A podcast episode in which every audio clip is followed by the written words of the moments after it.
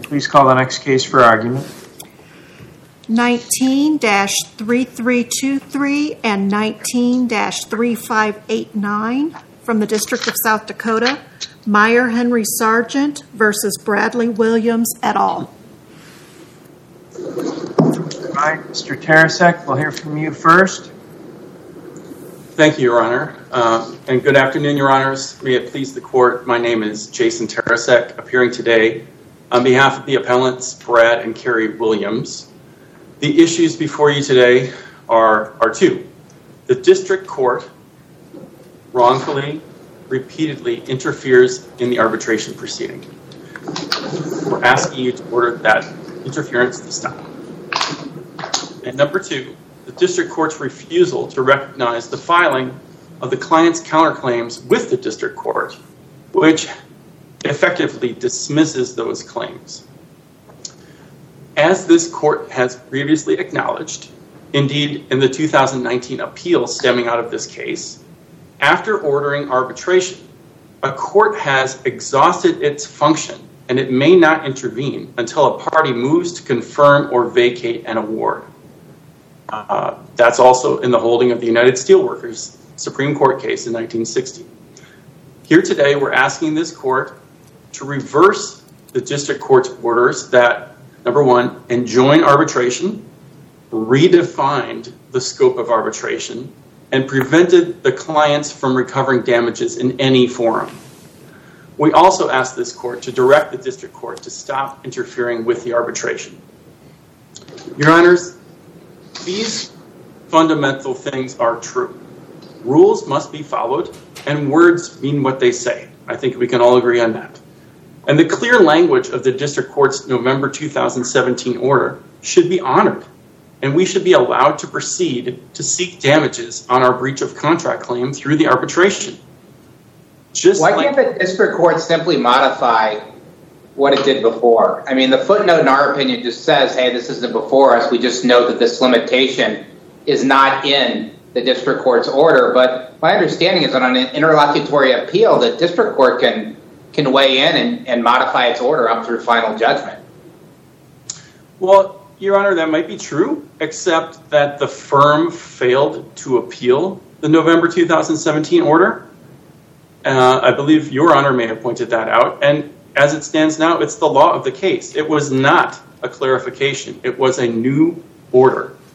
I think you said we expressed no opinion on the issue Uh, because there was no cross appeal, which means, and again, the general rule then is that even if it's not appealed, my understanding is when it's interlocutory like that, the District Court can fix it later if he or she wants. Well, Your Honor, I guess that would the question there would be, was it a fix or was it a complete rewriting of the order? And we would say that the court was wrong to interfere in the arbitration that was proceeding. Uh, it did not have any authority to stay the arbitration that was proceeding. The court's November 2017 order was clear. It said you may proceed. Well, it just said we could proceed with count four. And to the extent that, well, let me just point one thing out. I mean, um, the District Court knows how to limit a claim to an offset. It did that with our negligence claim and our fiduciary duty claim. It did not say that as to count four, as to our breach of contract claim. And um, everyone, uh, including the firm, was operating um, following the plain language of that order, of that November 2017 order, when we returned to arbitration, that we could indeed seek damages, that we weren't just limited to an offset. And significantly, Your Honor, um, the firm filed a brief in the arbitration proceeding where, if I may just read that, this is at Appendix 276. The District Court, and this is the firm writing this now, um, the District Court held that the defendants were not entitled to recover damages against plaintiff with the exception of defendants count four. They understood it. We understood it. And the law of the case now says that they are prevented from relitigating a settled issue. That's the Barsh case, 8th Circuit Opinion, 1995. Because the firm failed to appeal that, they have waived it. how could they have appealed? How would we have even had jurisdiction over? Well, Your Honor, um, just like we appealed uh, the district court's November 2017 order. You were appealing an injunction. What you said was an injunction, and the court ended up characterizing it as an injunction. But the other way around, they would have had to appeal the refusal to enjoin. And that's specifically excluded from appellate jurisdiction under the federal statute, 9 U.S.C. 16. I guess I'll just say that, uh, you know, I think we have two different arguments here. One is that they have not challenged it, and it's too late to challenge it. And the other is that the order itself was clear, and that the district court had no basis to reopen this issue once it was referred back to arbitration. Why could you elaborate on that? I understand your basic point, that courts should not engage while arbitration is ongoing. And the concern here is that that first appeal and the first order came after, as I understand it, after the arbitration was ongoing. But that's over and done with. Uh, so maybe the case, I mean, the argument you're making would have applied to that appeal and that order too, it seems to me. And so once we've started down that road, why shouldn't we let the district court clarify what it did the first time? Could you address that? Sure. I think, you know, we're in a different posture now um, because we hadn't filed the counterclaims. Uh, in other words, the district court hadn't had a chance to rule on what counterclaims were subject to arbitration until it issued the November 2017. Because of the unique posture of this case, those counterclaims were not initially filed with the district court. As this court may remember, uh, we initially sought a stay and sought arbitration. Normally the way these would come up is the claims would have been filed in court and somebody would have been seeking an order to compel arbitration of the counterclaims. But this one got off track a little bit and the judge was entering a ruling about arbitrability without any claims in the court. But my question still stands. If we if he did that the first time and we accepted jurisdiction and reviewed it, mm-hmm. uh, why should we change the approach now? Well, I think uh, we are on a slippery slope. You are I think the the Federal Arbitration Act and the public policy behind that says that arbitration exists to provide a speedy alternative okay, without interference from the district court. Um, this court's precedent says, and I recognize we have one exception, right? the first appeal in the November 2017 order may be the exception, but once this matter had been referred to arbitration, the court should not touch it again until uh, a party moves to confirm or vacate the award. Mean, otherwise, you have um, the district court basically serving as a second umpire, right? questioning the balls and strikes that are called by the arbitrator. And that's really what's going on here. I mean, as the record shows, your honors, the firm has made these arguments to the arbitration panel and when it's dissatisfied with the answer, then it goes running to the district court and says, give us another answer that we prefer. So let's just take a step back for a second and remember how we got here. The clients filed the counterclaims in the arbitration. Right? They never filed them in the court. And then the firm moved the district court to force those claims into district court. So and significantly, let me point this out, with that motion, the firm filed our counterclaims, our answering counterclaim with the district court along with that motion in May of 2017. That's significant. As this court knows, the district court said some of the claims were for the court to decide, some were for arbitration. We appealed, this court mostly affirmed, and then we went back to arbitration with the understanding that the November 2017 order was the law of the case. We are proceeding under that assumption. The firm understood that we are seeking damages, not just an offset on count four. They conducted discovery on it. And it wasn't until we released our expert report that indicated we were seeking perhaps more damages than they suspected that they said, whoa, whoa, whoa, let's stop here. But the amount of the damages we were seeking shouldn't have anything to do with whether it's arbitrable or not. And let me just point out, too, that the district court held that the clients, oh, I'm sorry, this is the firm's pleading, and I've read that already, Your Honors. Uh, I notice I have five minutes left. May I reserve the balance of my time? Uh, if there are no questions, you may. Well, thank you for your argument, and we'll hear from Mr. Evans. Thank you.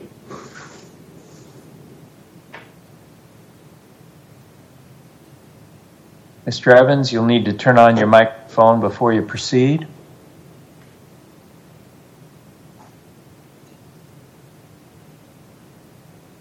Sorry about that. Um, may it please the court, uh, counsel.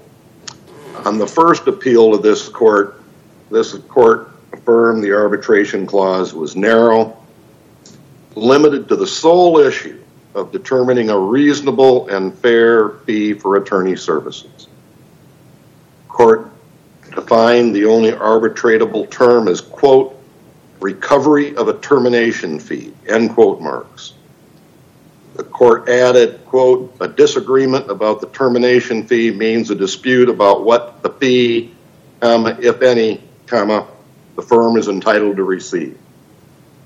The court did have a footnote that said the exception is the breach of contract claim, which still seeks damages, even though the district court excised portions of it, because they combined a defamation claim and hid it in a breach of contract uh, count. Um, defendants now argue that footnote alters this court's primary holding that said uh, any counterclaims had to be set off, they had to seek to limit or reduce the amount of money Williams owed the firm, If they seek something else like money from the firm, they don't. So let's look at footnote four, let's look at count four, breach of contract. If you read it in its original form, it says we breached the attorney's fees contract, okay? So it relates to the termination fee. It relates to the attorney's fee contract. They're saying we breached it. They're saying we deviated from the fee dispute process and filed a lawsuit. Um, so they seek attorney's fees and court costs incurred for getting a court order referring the matter to arbitration. That's what they wanted. Fees requested by us should be reduced because they had to hire a lawyer and get it referred to arbitration. Now it's true the district court didn't specifically include a limitation on damages in that one sentence, but opposing counsel says, well, the district court meant what it said and it should follow its ruling. Well, what did the district court say? It held that, quote, arbitrators determining damages against the law firm was not reasonably contemplated by the parties when they entered into the attorney fee contract arbitration clause. District court also said, quote, the parties would have not contemplated a separate award of damages against the law firm except as an offset against the claimed attorney's fees. That was the holding of the court. That applied to all the counterclaims. The court set that out as its general holding. You cannot... Your argument then is really that it's a clarification. I mean, that's what the district court meant and any error, any omission was just a clarification of the broader point it was making elsewhere. I agree and the judge said so in his second opinion on the issue where he said that, yeah, that one sentence didn't include that limitation, but the overall opinion included that limitation. And that's what he said when he clarified the order. And that's what he meant. And that's the way we interpreted it all the way through. We never thought we had to appeal when we had that broad language in there by the judge. It didn't become the law of the case. No appeal was necessary. I suggest to you, you cannot reasonably interpret the district court's opinion to mean there can be an affirmative award of damages. If you read it, you cannot reach that conclusion. Now, I will say that in the original briefs, uh, and and, and there was some argument about that breach of contract claim and how broad the damages were. So even though there was no cross appeal, it was something that was brought up in the briefs. It wasn't extensively briefed, but it was mentioned and it was talked about in the briefs. Does that make any difference in the analysis in terms of, in terms of how you view that footnote? I don't believe so. I think it was just talking about the background of the case. I mean, Judge Piersol never used the word exception and said that there was an exception when there can be an affirmative award. And I understand Your Honor did that in the footnote. And I think it was an appropriate footnote at the time that that really issue isn't before the court. And that's the way I interpreted it. But I never for a minute thought that somebody could read Judge Piersol's opinion or your opinion for that matter and come to the conclusion that they could seek millions of dollars for a breach of contract under count four that sought an offset for some nominal attorney's fees for getting the matter referred to arbitration. That's what it was. Um, and when did it become something more than that? Uh, the district court, uh, after this was remanded and it went back, they first of all, of course, moved for punitive damages to the arbitration panel, arguing that was consistent with this court's opinion, with the Eighth Circuit Court's opinion, wanted punitive damages. And then after that, when the panel said no, and they quoted your opinion directly and and said it couldn't be affirmative relief, quoting your words, they then went back and asked them to reconsider and their two partisan members of the panel changed their mind and said, yeah, you can seek anything you want under count four. You can get affirmative relief. Three days later, they have an expert that discloses their report that says that, yeah, we breached count four. And what do they want for that breach of count four? They want lost profits of over $2.5 million. Now, how can that relate to recovery of termination fee? It can't. Well, we understand this court. We understand this court. I'm sorry, Your Honor. Question for you. Assuming you're correct about that, why isn't that something that you should just take up if the arbitrators actually make such an award after the fact on the grounds that they acted beyond their jurisdiction? Why should there be intervention by the courts in the midst of the arbitration proceeding? Could you address that? Sure. Two reasons. Uh, number one, it's to protect our record because they've raised uh, at least 12 times the issue of waiver against us on every issue, including in this appeal. They love the word waiver. And uh, the first time we came before this court, one of their arguments was we had waived this issue because we had let the arbitration panel decide the scope of arbitration and therefore we had waived it. And so one reason is that we are not waiving this issue. And that's one of the reasons that we went back to court to clarify the scope of arbitration too, to clarify the the the scope of arbitration.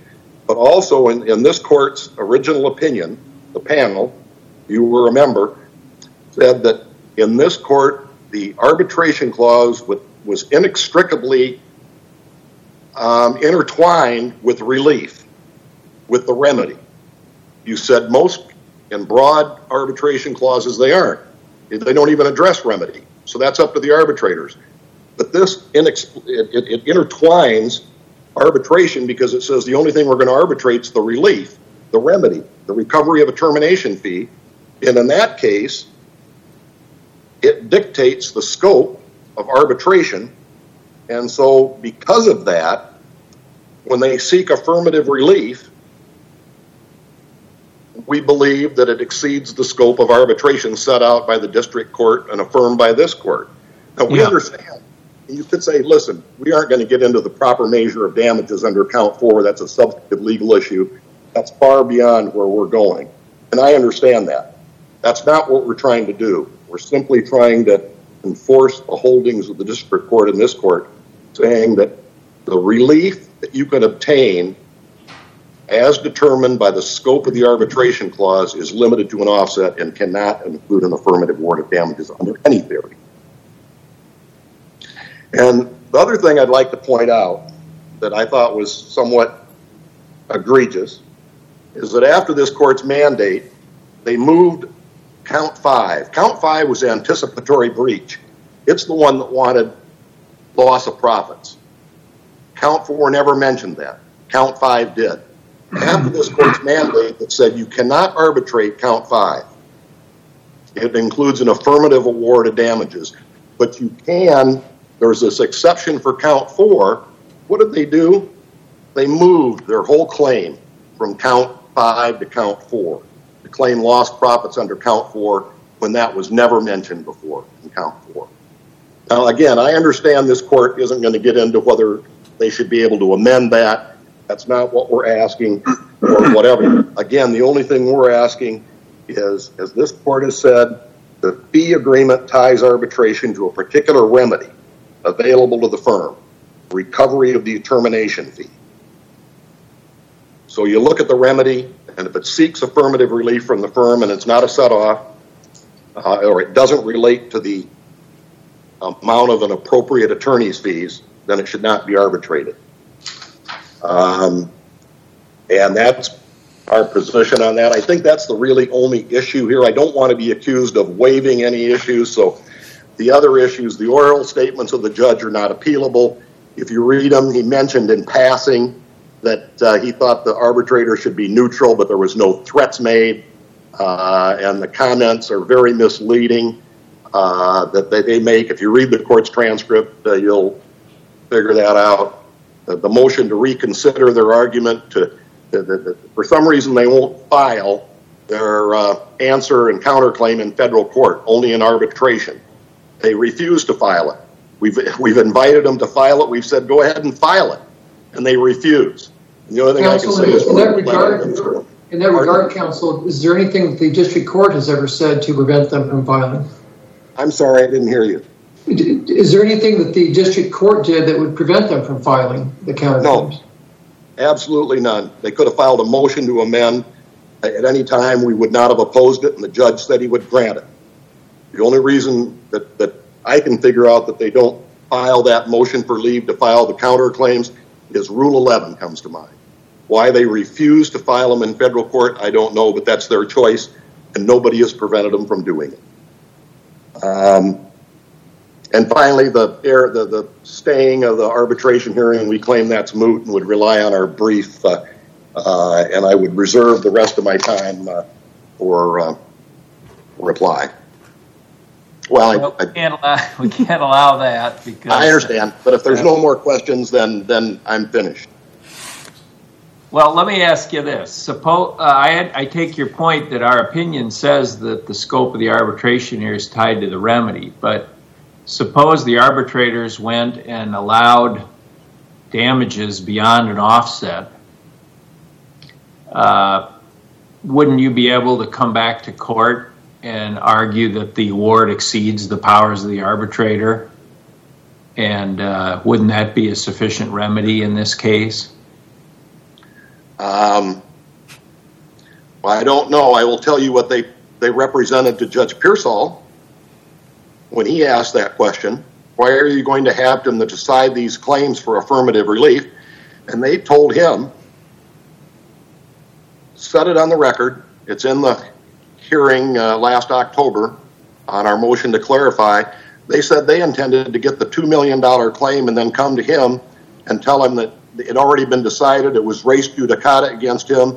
This was a factual finding, and although the arbitrators couldn't enter the affirmative award, they would ask him to do it because of the fact that uh, it was res judicata. They'd had a finding on it, and now it was up to him to enforce the counterclaim. The counterclaim, we'd been found liable on it. The amount of damages had been found, and it was up to him just to enter judgment on it. That's what they told the judge when he asked him that question. Well, they could ask him to do it, but I don't know whether he would. I appreciate it. I appreciate it, but if you're in my shoes and you hear that, you uh, think, gee whiz, is there some way that that they could do that? I don't view this any different, Judge, than the first time around. The first time around, Judge Piersol and this court thought they had jurisdiction and it was appropriate to set forth the scope. And what's wrong with letting him clarify, saying, this is what I meant? I just, I don't see the, the problem with that. We aren't doing anything different, or you aren't doing anything different than we did the first time around, only now it's been clarified. Okay, thank you for your argument, Mr. Evans. You're welcome. Mr. Tarasek, we'll hear from you in rebuttal. Thank you, Your Honor. And what about that? Why don't you start there? Why is this any different than the first time around? You brought the first appeal and said we had jurisdiction. Well, again, it's different.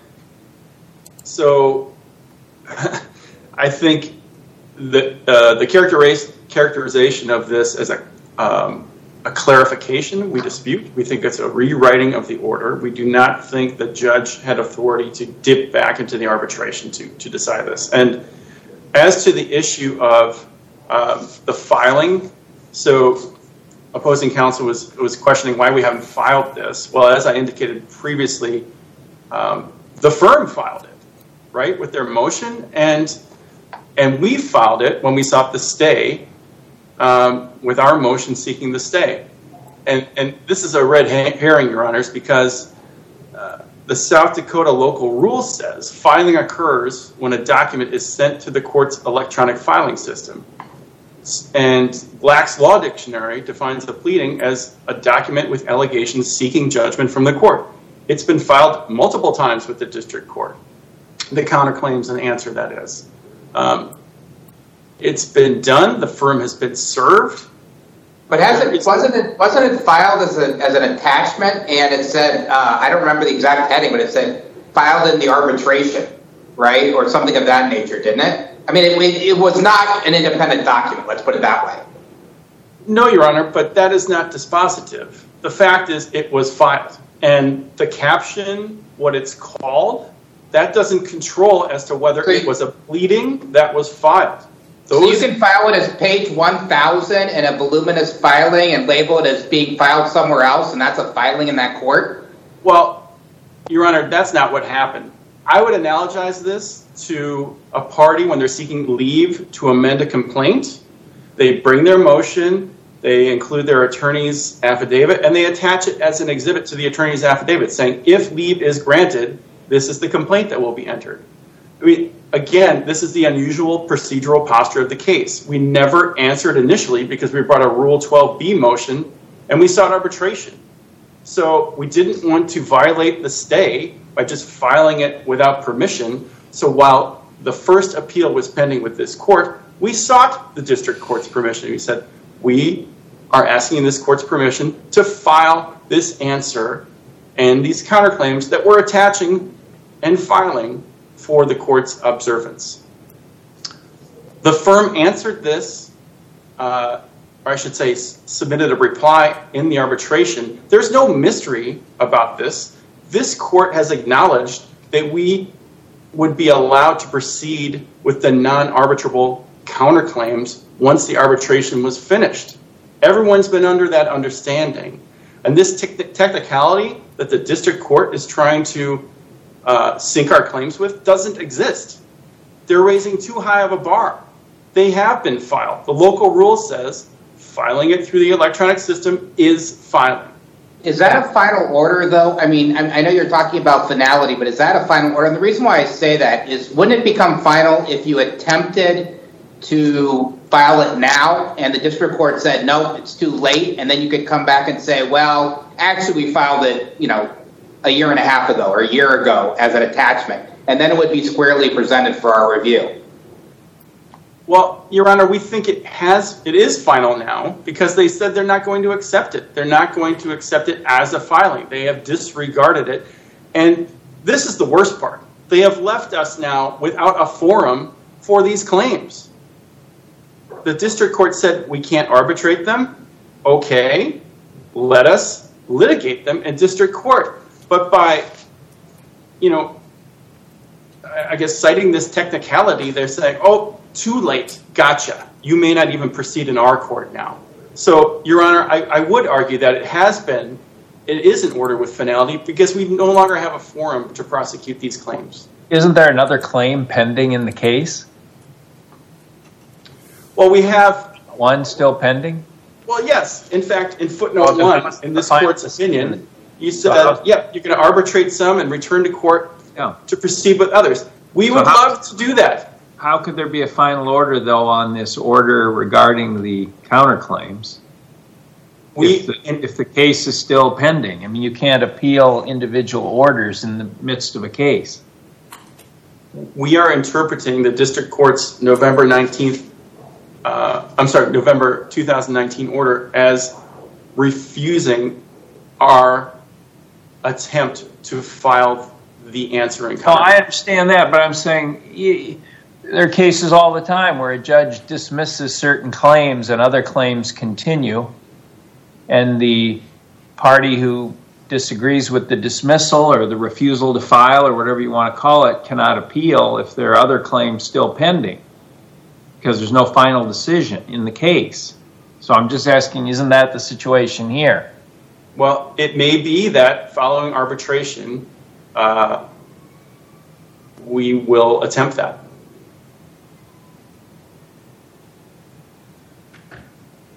All right. I mean, they're not they're not pending in the district court according to the district court. So the only claims that are pending, Your Honor, are the claims in arbitration.